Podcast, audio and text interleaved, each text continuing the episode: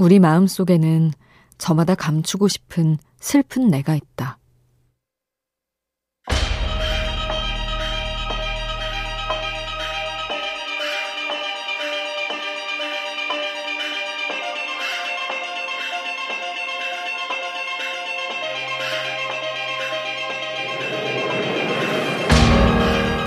시인 유병록은 자신의 시를 통해 말한다. 슬픔은 양말에 난 구멍 같아서 누구에게든 들키고 싶지 않다고. 사람들은 매일 저마다의 가면을 쓴다. 구멍난 양말보다 더 들키기 싫은 구멍난 마음을 숨기려 애를 쓴다. 그렇게 슬픈 나를 감추려 행복한 나를 빌려 쓴다.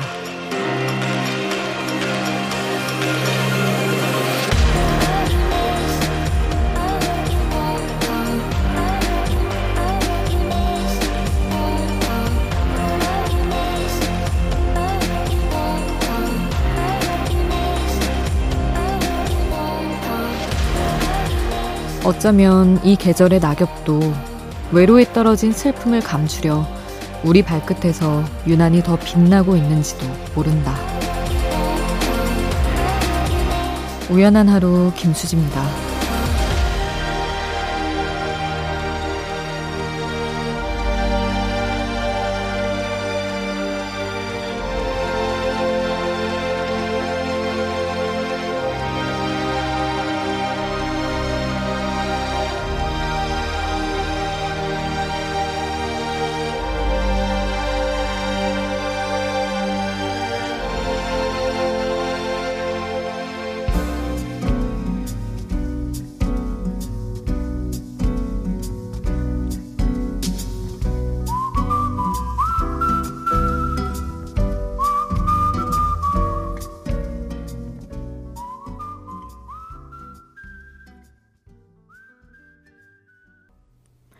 10월 20일 화요일 우연한 하루 김수지입니다.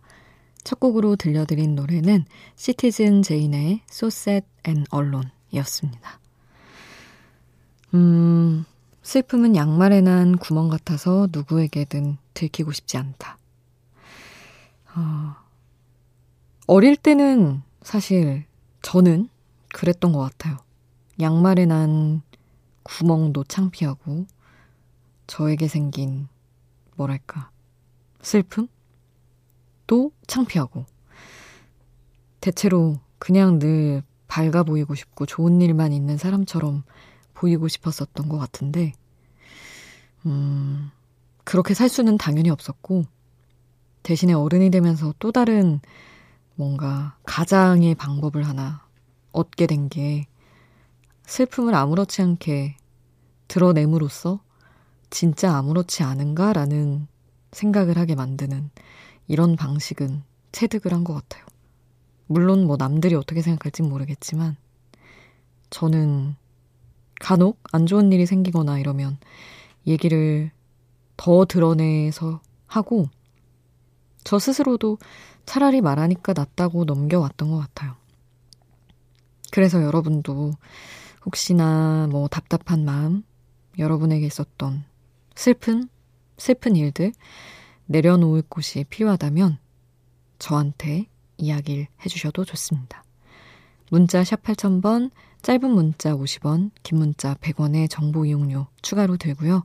미니 메시지는 무료로 이용하실 수 있습니다.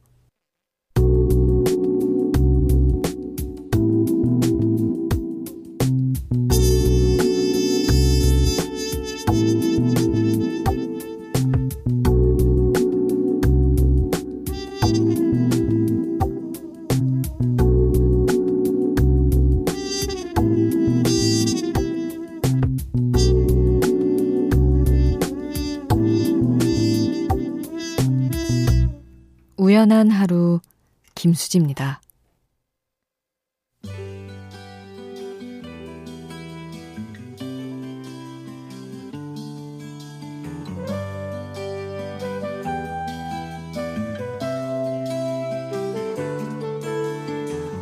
가을이 오면 눈부신 아침 햇살에 비친 그대의 이문세의 가을이 오면 함께 했습니다. 5193님이 신청해주신 곡이었어요. 손자들 재우고 나니 잠이 오질 않네요. 요즘 코로나 때문에 집에 있는 시간이 많으니 힘이 듭니다. 손자들도 학교 어린이집 갔다 오면 밖에 나가 뛰어놀아야 하는데 그러질 못하니까 집에서 뛰게 되고 아랫집, 옆집은 항의를 해오고 그럼 저는 또 스트레스를 받아서 손자들한테 소리를 지르게 돼요. 오늘은 손자들이 저보고 할머니는 나쁜 할머니야 그러네요. 코로나가 빨리 물러갔으면 좋겠습니다. 아휴, 정말. 아이들은 참 모진 말을 너무 아무렇지 않게 하죠. 순간 저도, 어, 저는 할머니는 없었지만, 안 계셨지만, 엄마한테 이런 류의 말을 많이 했던 기억이 납니다. 참 서로, 서로 힘들죠. 뭐, 누구 하나 밖에 안 나가고 싶어서 안 나가는 게 아닌데, 속상한, 아, 5193님도 역시 너무 속상한 상황이실 것 같습니다. 그리고 3513님, 수디 요즘 감정이 너무 오락가락하네요. 계획해놓은 공부도 하고 먹고 싶은 것도 먹으면서 하루를 잘 보내고 있다가도 갑자기 어느 순간 아무것도 하기 싫어지고 괜히 우울해지기도 하고 근데 또 제가 단순해서 다음날 되면 언제 그랬냐는 듯이 그런 감정들이 사라지고 이런 게 시험 기간이라서 그런 건지 혼자 서울살이하고 집에 있는 날이 많아서 외로움을 느끼는 건지 저 자신을 제가 잘 모르겠어요. 하셨습니다. 음. 글쎄요.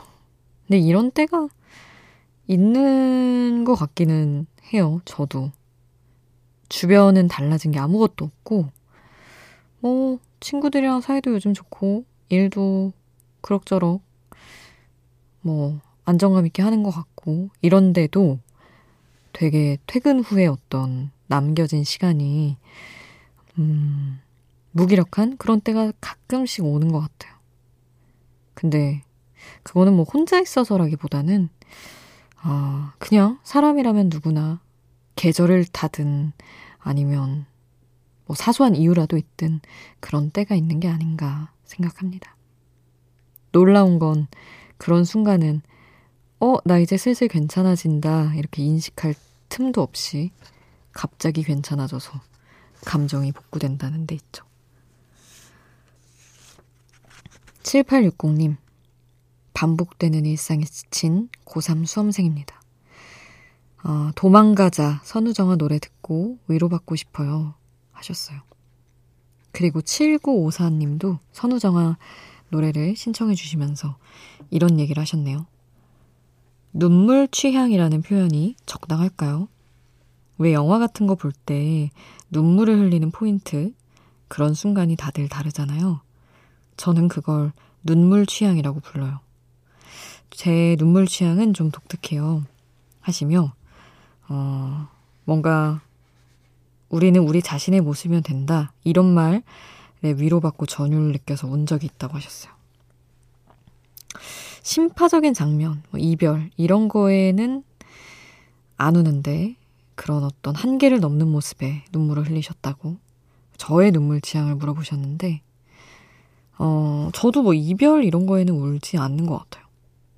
사실 뭐, 사랑 얘기를 보면서 운 적은 단 한 번도 없었던 것 같고, 단 한 번 단언하긴 좀 그렇지만, 거의 없었던 것 같고, 거의 뭐 엄마 아빠가 눈물 버튼이죠. 부모님 얘기, 아니면 저는 취업 준비할 때는 그 막 계약직인데 정규직 전원 좌절되고 그래서 우는 이런 사람들 같이 막 울고 그랬던 기억이 나네요. 눈물 취향, 취향이라고 할 수도 있는데 내가 내 삶에서 어떤 좀 크게 느꼈던 감정? 이런 것들을 볼 때 이입이 되는 게 아닌가. 저는 하여튼 말씀드린 그런 쪽이 제 눈물 취향? 그런 것 같네요. 여러분의 눈물 취향, 여러분의 어떤 눈물샘을 자극하는 그런 주제들도 궁금합니다. 음, 그래서 일단 신청곡을 보내드려야 되니까. 7860님, 7954님 신청해주신 선우정아의 도망가자 같이 듣고요. 2904님은 아이유의 시간의 바깥 신청해주셨습니다. 함께 할게요. 도망가자 어디든 가야 할 것만 같아. 넌 금방이라도 올 것 같아. 괜찮아.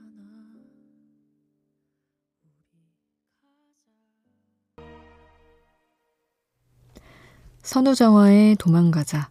아이유 시간의 바깥 함께 하셨습니다.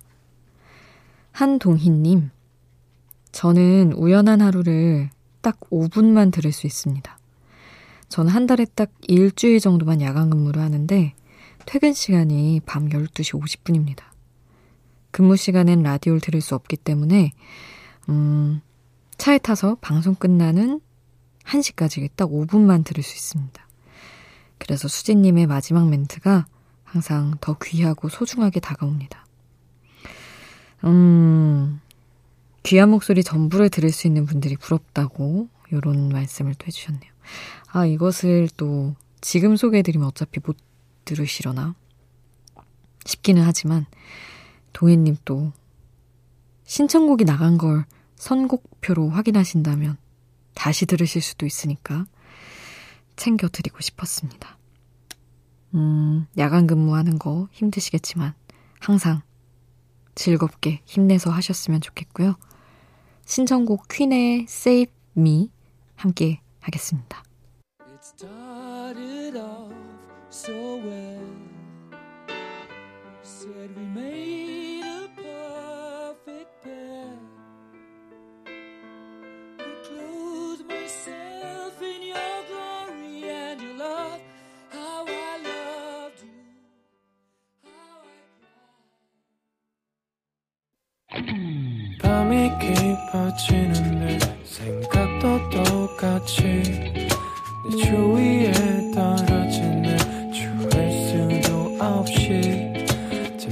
잠시 들렸다 가도 돼. 매일 이 자리에 있을게나 어디까지였나. 우연한 하루 김수지입니다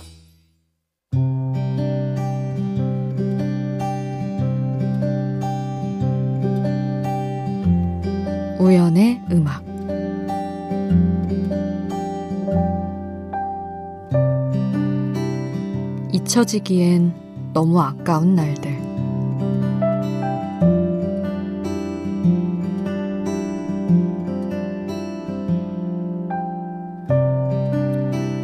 집에 놀러 오는 친구들은 가끔 내 침대 머리맡에 있는 사진과 내 지금의 얼굴을 티나게 번갈아 보며 너도 어리긴 어렸구나 말한다. 그곳에 있는 나는 지금과 달리 긴 머리를 단정하게 묶고 화사해 보이기 위해 한껏 노력하며 웃고 있다. 거울로 보는 나는 이전과 많이 다르지 않은 것 같긴 한데, 나도 모르게 옛날 사진을 뒤적거리는 일이 잦아지는 걸 보면 내 무의식은 이미 나의 변화를 인정하고 있는지도 모른다. 갖지 못한 게 많아서 더 아름다웠다고 지나간 시간을 회상해 본다. 채워야 할 게 많아 늘 분주했고, 나아갈 곳은 앞쪽뿐이어서 걸어 나가기만 하면 됐던 그때. 웃음 하나마저 노력해서 웃던 그때의 얼굴을 나도 슬쩍 한 번 더 보면서 너무나 고도였지만 그때를 잃기에는 역시 아깝다는 생각을 한다.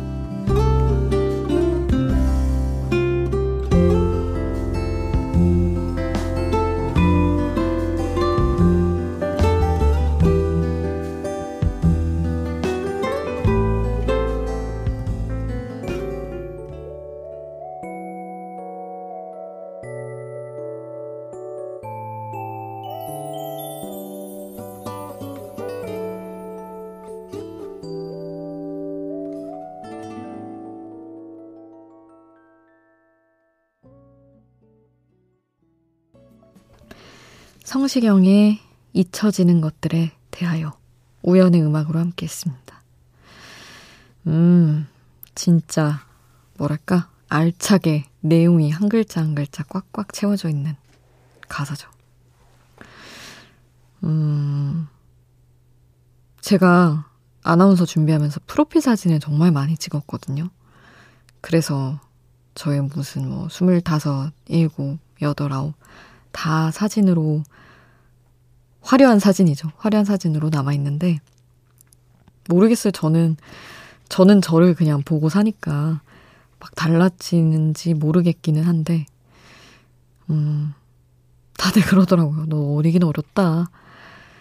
아, 예전에 막 발랄하게 찍어보겠다고 막 색깔도 밝은 거 입고도 찍어봤다가, 아니다, 우아하게 가자 해서 막 어둡게도 해봤다가, 많이 노력했던 옷이든 머리든 웃음, 인매 하나까지 신경 썼던 조심스러웠던 날들이 저한테는 잊히기엔 아까운 날들로 남아있는 것 같더라고요. 그래서 이 노래와 함께 했습니다.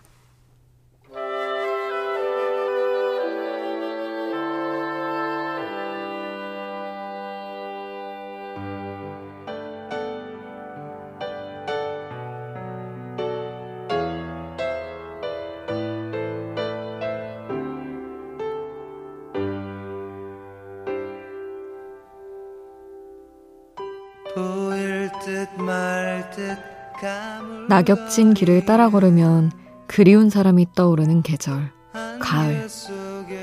그리운 뮤지션이 남겨둔 음악의 길을 따라 걸어봅니다. 우연한 하루 음악 특집, 유재하의 길.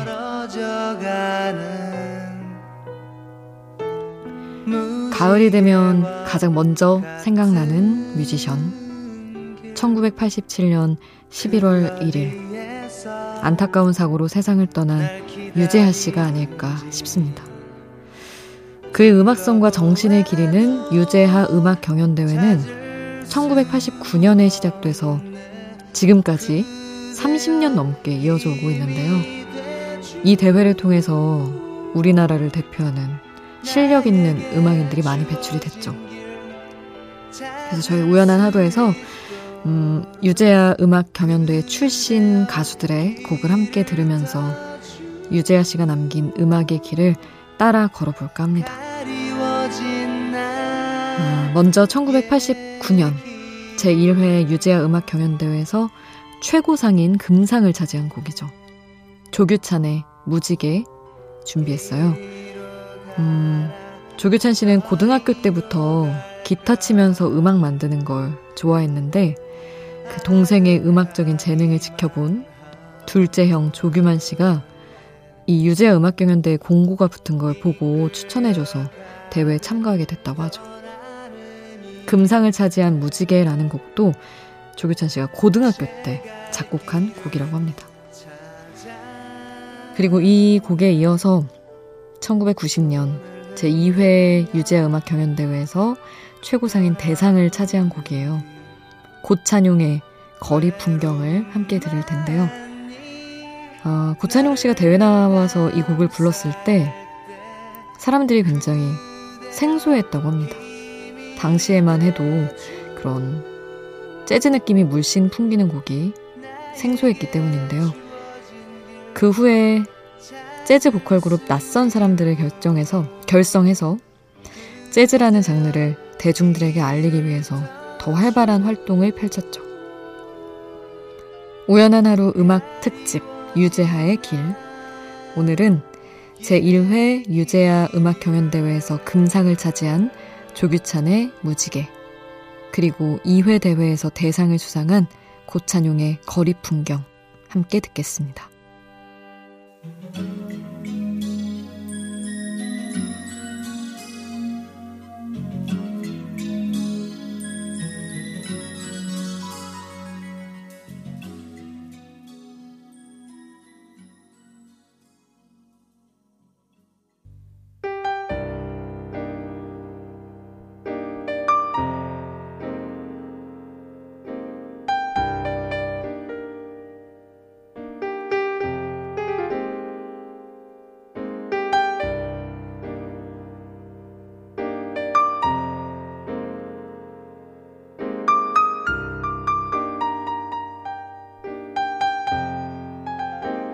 우연한 하루 김수지입니다.